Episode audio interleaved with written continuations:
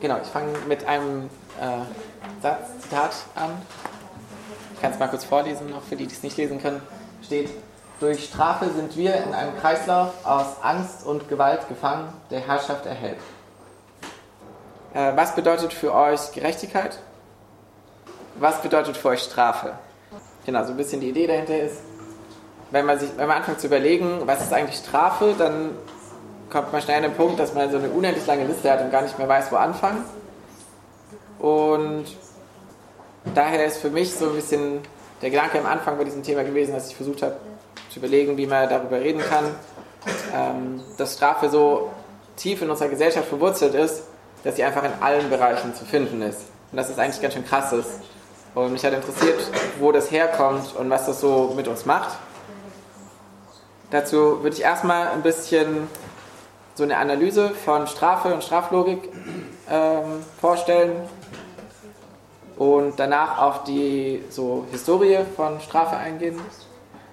Und als letzten Punkt so ein bisschen so, wie jetzt in letzter Zeit sich das gerade in unserer Gesellschaft formiert. Für mich ist Strafe eine Form von Gewalt und hat einen Befehlscharakter. Das bedeutet, es gibt zwei Rollen, die Person, die bestraft und die Person, die bestraft wird. Das ist eine Hierarchie zwischen diesen beiden Personen.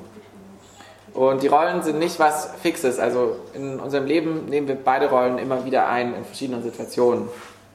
Und das führt dazu, dass dieses System von Strafen und diese Rollen einnehmen völlige Normalität für uns sind. Das führt auch dazu, dass wir uns daran gewöhnen, einen Befehl anderen zu geben, was Strafe letztlich ist, und auch gehorsam zu sein. Und das finde ich ganz spannend für mich als Person mit einer, einer anarchistischen Utopie, zu sehen, dass so ein grundsätzliches Prinzip unserer Gesellschaft eigentlich auf Hierarchie und auf Gehorsam beruht. Wörter, die ich jetzt so in anderen Kontexten fast als Konsens in linken Bewegungen sehe. Also dass Gehorsam nichts Gutes ist. Trotzdem ist Strafe was, was viele dann wieder doch nicht unbedingt als schlecht ansehen. Und da finde ich dieses Zitat eben gut.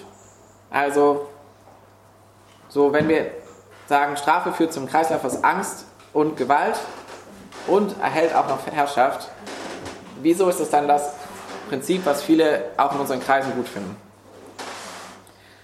Ähm, das, die Frage wird für mich noch größer in Anbetracht dessen, dass man an vielen Stellen sehen kann, dass Strafe, wie sie verwendet wird in, in unserer Gesellschaft, gar nicht funktioniert und langfristig oft Schaden anrichtet.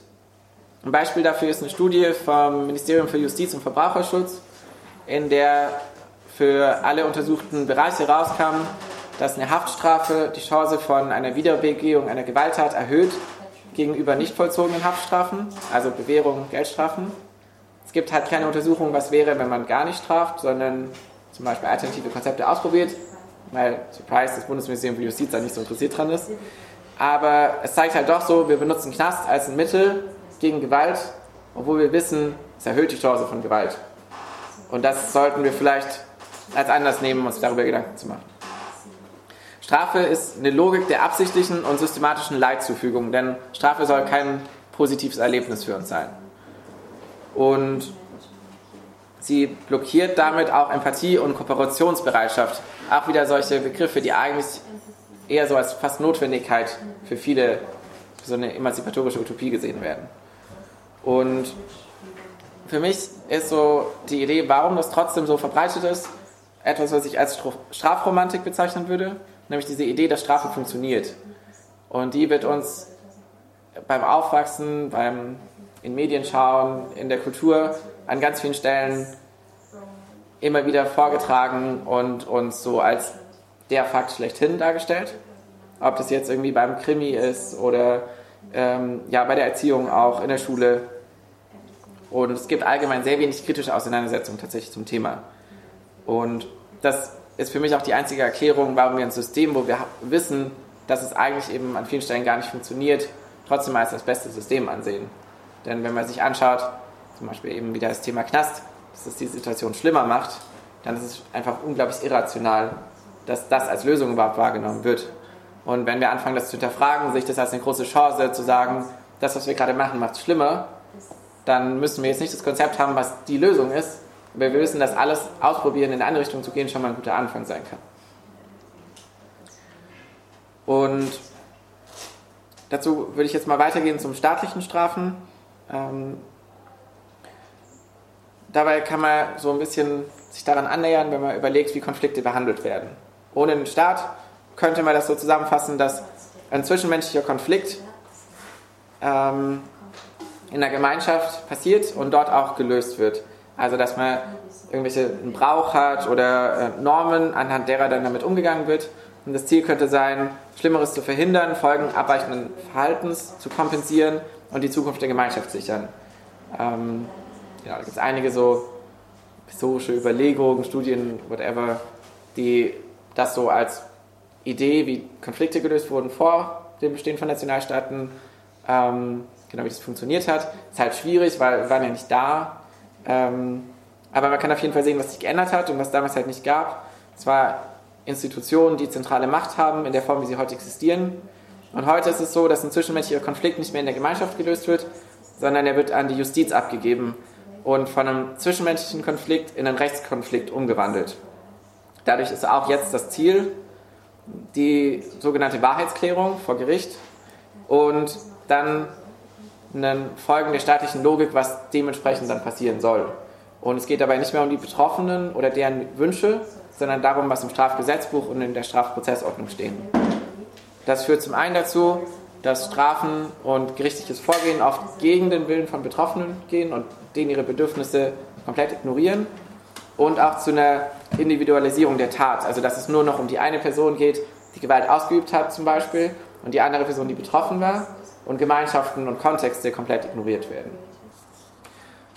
Dabei kommt gerade bei sexualisierter Gewalt dazu, dass viele strafrechtlich relevante Themen vom Staat verfolgt werden, ob wir das wollen oder nicht.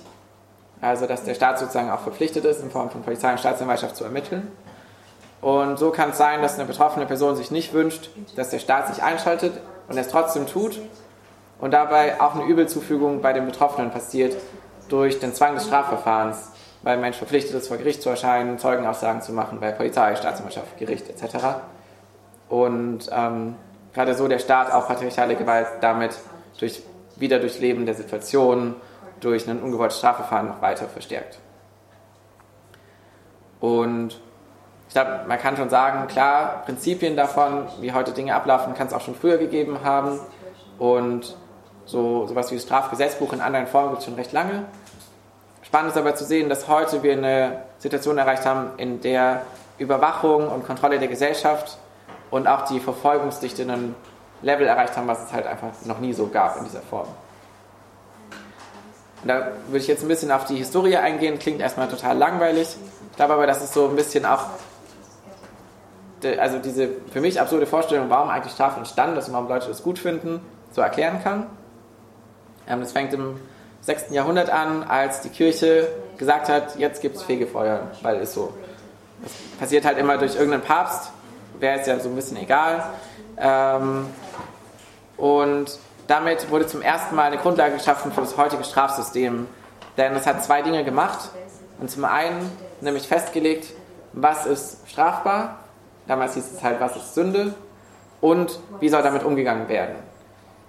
Äh, beim Fegefeuer ist die Idee, wenn man eine bestimmte Sünde begangen hat, muss man so und so lange im Fegefeuer leiden und dann ist wieder gut. Das erinnert halt schon sehr an das heutige Strafgesetzbuch, denn es hierarchisiert äh, Dinge entlang dessen, wie schlimm sie sind und legt die Konsequenz dafür fest.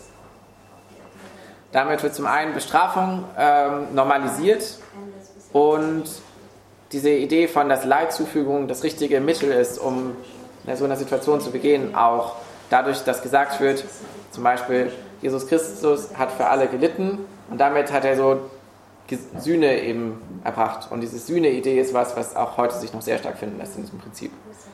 Ähm, damals war es aber so, dass die Kirche eine dezentrale Organisation war und es gab keine Nationalstaaten zu der Zeit. Dadurch hat es noch einen anderen Aspekt gebraucht, um tatsächlich so ein System, was es heute gibt, irgendwie in Grundzügen zu entwickeln.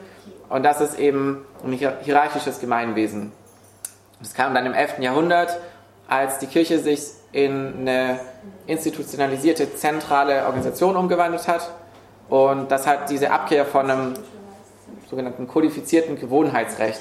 Also von, man hat nicht so einen Text, den hat irgendjemand geschrieben und legt fest, das ist gut, das ist schlecht, das wird so und so bestraft, sondern es ist mehr so auf Brauchtum und ähm, gemeinschaftlichen Ideen beruht, ähm, immer weiter verdrängt und jetzt durch die Regeln der Kirche ersetzt. Und dadurch kann man dann sagen, dass im 12. Jahrhundert die Kirche ähm, so es geschafft hat, ein Umdenken zu schaffen, dass gar nicht mehr nur die betroffene Person als geschädigte Partei gesehen wird, sondern auch die Kirche dann einen Rechtsbruch nicht mehr nur gegenüber, dem, gegenüber der betroffenen Person stattfindet, sondern jetzt auch gegenüber der göttlichen Ordnung. Und deswegen ist es auch nicht mehr die betroffene Person, die anklagt, sondern Kirche oder halt später Staat. Und es kommt die moralische Komponente dazu. Damals eben Beleidigung Gottes, heute so ein Verstoß gegen weiß nicht, die öffentliche Ordnung, gegen die Sicherheit der Bundesrepublik, bla bla. Diese Logik von, wenn man Gewalt gegen eine andere Person ausübt, geht es nicht nur gegen die Person, sondern gegen den Staat, ist auch heute irgendwie noch sehr zentral. Ähm, klar, heute sagt man nicht mehr Sünde, sondern halt Straftat und das heißt auch nicht mehr Sühne. Die Ideen aber und das System, auf dem heute halt eben juristisch vorgegangen wird, beruht auf der katholischen Kirche und dieser Verlust von der Fähigkeit, eigene Konflikte in Gemeinschaften zu lösen, ist halt was, was wir jetzt extrem haben. Und somit beruhen halt die ideellen Wurzeln unseres juristischen Systems, auch unserer Gerechtigkeitsvorstellung auf dem Mittelalter und Papst Gregor VII. Ähm, ja, soviel zum Historischen. Und nochmal ein bisschen auf die aktuelle Situation, denn ich finde es ganz spannend, wie sich gerade Sachen ändern. Ähm, bis vor nicht allzu langer Zeit war so der Wohlfahrtsstaat ein zentraler Begriff und ähm, in letzter Zeit wird er immer weiter verdrängt durch Diskurse, die Straflogik sehr stark ähm, pushen in unserer Gesellschaft. Also dass eben ähm, ja, Sozialsysteme eingeschränkt werden und durch neue, ähm, wie zum Beispiel Hartz IV, was auch genannt wurde, ersetzt werden, die auf Sanktionsmechanismen beruhen, dass äh, im Sinne von Sicherheitsdiskurs, ähm, Migration immer weiter beschränkt wird und Lager, also in der Schweiz zum Beispiel sogenannte Renitentenlager, wo Lager sind für äh, Migrantinnen und Geflüchtete, die als so aufrührerisch angesehen werden und dann extra dafür in, als Strafe in den Extracamp gesteckt werden. So. Also auch in so einem Migrationsbereich ist Strafe ein immer zentralerer Bestandteil des staatlichen Umgangs. Und insgesamt kann man eben sagen, so der Sicherheitsdiskurs und der Austeritätsdiskurs, also heißt Sparen, Sparen, Sparen, sind zwei Dinge, die immer zentraler sind in unserer Gesellschaft im letzten Jahrzehnt und die Strafe nochmal auf ein neues Level bringen. Interessant ist dabei zu sehen, warum wir auch glauben, dass es funktioniert. Und oft wird dann gesagt, naja, gäbe es das nicht, gäbe es nicht den Staat, Polizei, gäbe es nicht Strafe, dann wäre ja alles Chaos und wir wären total gemein zueinander, weil der Mensch ist grundsätzlich schlecht. Und vielleicht müsste man dieses Bild mehr hinterfragen, denn das, zum einen sollte es vielleicht zu denken geben, dass das von Herrschenden am meisten gepusht wird und die Dinge, die Leute in der Macht, die die Macht haben, sagen, sind vielleicht nicht die, denen wir glauben sollten. Und zum anderen sind konkrete Beispiele oft gar nicht entlang dieser, entlang dieser Idee. Ein gutes Beispiel dafür ist, ähm, sind die Hurricane-Katastrophen in den USA, äh, Katrina und Sandy. Und da hat man gesehen, es gab kurzfristig äh, einen Verlust staatlicher Kontrolle in den Gebieten. Also sowas wie Polizeistreifen gab es nicht mehr, ähm, Straftaten wurden nicht mehr geahndet vom Staat, weil der nicht vor Ort war. Und nach dieser Logik hätten dann alle sich gegenseitig umbringen müssen und das wäre total schlimm gewesen. Tatsächlich war aber die Situation eher, dass der Staat extrem gewalttätig vorgegangen ist, indem er die National Guard, das ist eine paramilitärische Einheit in den USA, in die Gebiete gesendet hat und Leute beschützt hat, indem er alle mit Waffen bedroht hat. Zufällig auch fast ausschließlich arme, hauptsächlich schwarze Communities in den USA. Ähm, und auch das genutzt hat, um Gentrifizierung fortzuführen, indem jetzt heute diese Viertel oft neu gebaut werden mit Häusern, die sich die Leute, die vorher da gelebt haben, nicht mehr leisten können. Insofern kann man sagen, ja, der Staat hat sich schon so nach dieser Logik verhalten. Und auch FaschistInnen haben zum Beispiel so ähm, eine Art Bürgerwehr gegründet und halt auch speziell in marginalisierten Communities ähm, Leute angegriffen. Aber die Personen, die sonst immer laut Staatslogik eben beherrscht werden müssen, haben zum Beispiel das Common Ground Collective ins Leben gerufen. Das war eine Organisierung, bei der Menschen sich gegenseitig geholfen haben, um irgendwie die direkten Auswirkungen der Hurricane-Katastrophen aufzufangen, sich mit Essen zu unterstützen, sich irgendwie vom Dach abzuholen, wenn man irgendwo halt vor dem Wasser flieht, ähm, die Viertel innerhalb der Gemeinschaft sicher zu halten.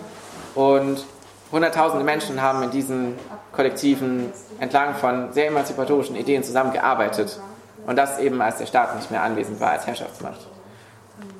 Insofern kann man sagen, ja, in Abwesenheit von staatlicher Kontrolle sind die, die in der Macht sind, also zum Beispiel eben staatliche Parteien, äh, FaschistInnen, ziemlich scheiße. Aber das heißt nicht, dass wir nicht auch das nutzen können als einen Rahmen, um äh, gemeinschaftlich zu handeln. Und vielleicht sollten wir halt hinterfragen, ob das nicht auch nur eine, so eine Narrativ ist, um uns in diesem System zu halten und daran zu glauben, dass das die einzige Lösung ist. Der Ansatz des zweiten Teils wäre, was für konstruktive Gegenentwürfe können wir dem entgegenstellen? Uns mit zwei Fragen beschäftigen. Die erste ist, was sind Wünsche und Ansprüche an Umgänge mit zwischenmenschlicher Gewalt? Und die zweite ist, was sind Ziele von Konfliktlösung? Also die Idee wieder davon ausgehen, was ist eigentlich die Idealsituation, wie soll es sein, erstmal von der gesellschaftlichen Realität abstrahieren. Da hätten wir einmal als Grundlage, so wie wir das jetzt auch hergeleitet haben, die Kritik an Strafe und dem Staat und der Unglaube, dass Strafe zu Einsicht oder Besserung führt, äh, geschweige denn Gerechtigkeit für betroffene Personen.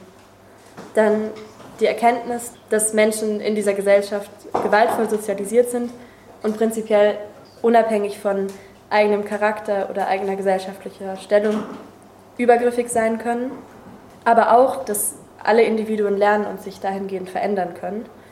Und dass das, Stichwort Menschenbild, in ihrem eigenen Interesse und auch im Interesse ihrer Gemeinschaft liegt. Ein weiterer Punkt ist, das bespielt so ein bisschen das Thema der Intersektionalität, also der Vorstellung, dass es verschiedene Kategorien von Privilegierung oder Deprivilegierung gibt, die aufeinander einwirken und sich gegenseitig verändern können. Also zum Beispiel Gender und ähm, sexuelle Orientierung einer Person oder sozialer Status, ähm, ökonomische Stellung, dass solche zwischenmenschlichen Strukturen miteinander verwoben sind und komplex und innerhalb verschiedener dieser Ebenen passieren. Und dass auch die einzelne Person, die als Täterin oder Betroffene auftritt, eben nicht eindeutig in eine und nur eine Kategorie einzuordnen ist, sondern dass verschiedene Vergesellschaftungsformen, also Arten, wie eine Person in, in der Gesellschaft steht, ineinander spielen. Genau, und all diese Dinge sind die Basis dessen, wie versucht werden kann, mit Konflikten umzugehen und Konflikte zu bearbeiten. Jetzt konkret zur Entstehung einiger alternativer Konzepte. Also solche Konzepte zum Umgang mit zwischenmenschlicher und speziell auch mit sexualisierter Gewalt jenseits des Staats sind keine moderne Erfindung. Die gab es schon immer und immer wieder. Das ursprünglichste Beispiel, also das wir jetzt mal als Startpunkt setzen, was so explizit benannt ist, ist das der Restorative Justice, also sozusagen der wiederherstellenden Gerechtigkeit, das schon in indigenen Gemeinschaften in Nordamerika und bei den Maori praktiziert wurde und genau an vielen Orten, wie zum Beispiel in Ruanda von, vom Kolonialismus verdrängt wurde und eben durch diese Institutionen, wie sie im Strafkritikteil beschrieben wurden, also zentrale staatliche, hierarchische Organisationen, ersetzt und verdrängt wurden. Und zum Beispiel im Fall von Ruanda aber jetzt wieder verwendet, wieder angewendet wurden. Genau, Ruanda ist, glaube ich, den meisten Menschen daher ein Begriff wegen des schlimmen Bürgerkriegs und Genozids in den 90er Jahren, nachdem oder durch den eben nahezu alle äh, Gesellschaftsmitglieder oder gesellschaftlichen Gruppen in irgendeiner Weise als Betroffene oder als TäterInnen oder beides in das gesellschaftliche Geschehen verwickelt waren und es zu unzähligen Fällen von Gewalt und Grenzüberschreitungen gekommen ist, die sich halt auch als Straftaten qualifizierten und nach dem Genozid eben Aufarbeitungsmöglichkeiten gesucht wurden und die eine Schätzung ergeben hat, dass wenn sich die zentralen Gerichte damit beschäftigen würden, dass dieser Prozess 200 Jahre dauern würde. Also völlig unmöglich und unpraktikabel auch für die davon betroffenen Menschen. Genau, also so ein Scheitern eben an traditionellen oder der traditionellen Justizsysteme, dem dann die eben durch die Kolonialisierung verdrängte Praxis der Cachacha-Gerichte entgegengesetzt wurde, die dann ab 2001 in modernisierter Form wieder aufgebaut wurden, wobei auf dem Community-Level, also auf der Ebene einzelner äh, Gemeinschaften, die eben den Genozid erlebt hatten, Konflikte bearbeitet wurden und geschehene Gewalt verarbeitet wurde im Hinblick auf, was ist passiert, welche Folgen hatte das für Einzelne und für die Gemeinschaft und wie können jetzt Verarbeitungen gefunden werden, die ein Zusammenleben weiter möglich machen. Also gerade aus der Perspektive heraus, wir haben so eine, eine solche Beteiligung an Gewalt, dass es nicht möglich ist, wie das halt, wie jetzt das Denken aus, unserer, aus unserem historischen Erleben ist, dass es wenige TäterInnen gibt oder wenige, die so, so markiert werden und dann weggesperrt werden können. Und so wurden partizipative Versammlungen eingerufen, Konflikte verhandelt und dann im Konsensprinzip beschlossen, welche Schlüsse und welche Wege daraus gefunden werden sollen. Und das Ziel war eben Gerechtigkeit, aber auch Verantwortungsübernahme und Versöhnung ähm, anstelle von Strafe. Genau, dieses Konzept der Restorative Justice, das es an ganz vielen verschiedenen Stellen gibt, wurde dann in moderne Konzepte überführt und ist mittlerweile auch seit Jahrzehnten eigentlich Methoden oder sind Methoden, die in linksradikalen und anarchistischen Gruppen angewandt werden, vor allem in Gruppen in den USA. Und gerade, das ist ja auch so unser Zugang, versucht wird, das in den deutschsprachigen Raum und in europäische Kontexte, also sprachlich und strukturell zu übersetzen. Ein Konzept, das es schon ein bisschen vor diesem Rüberschwappen von Transformative Justice und Community Accountability gab, ist das Konzept der Definitionsmacht, das im deutschsprachigen Raum entwickelt wurde und hier speziell in den 80er und 90er Jahren so durch die Frauen-Lesben-Bewegung vorangetrieben wurde. Genau, und das jetzt gerade so ein bisschen von diesen Konzepten der transformativen Gerechtigkeit abgelöst oder konstruktiv ergänzt wird. Wir diskutieren immer wieder über diesen Text und auch über den Begriff, der da oft auftaucht, der Wiedergutmachung, weil die Idee ja ist, dass eine Grenzüberschreitung oder eine Verletzung nicht wieder gut zu machen ist. Deswegen finde ich persönlich auch den Begriff einfach nicht so gelungen, dass weder der Anspruch sein kann noch sollte, äh, irgendeine Situation wieder gut zu machen, sondern vielleicht höchstens davon gesprochen werden kann, gemeinsam in einem Raum sein können oder zum Beispiel in einer politischen Gruppe oder Gemeinschaft sein können, wiederhergestellt wird und sonst aber so Begriffe wie Verantwortungsübernahme oder das Herstellen von Handlungsfähigkeit da vielleicht vorzuziehen ist.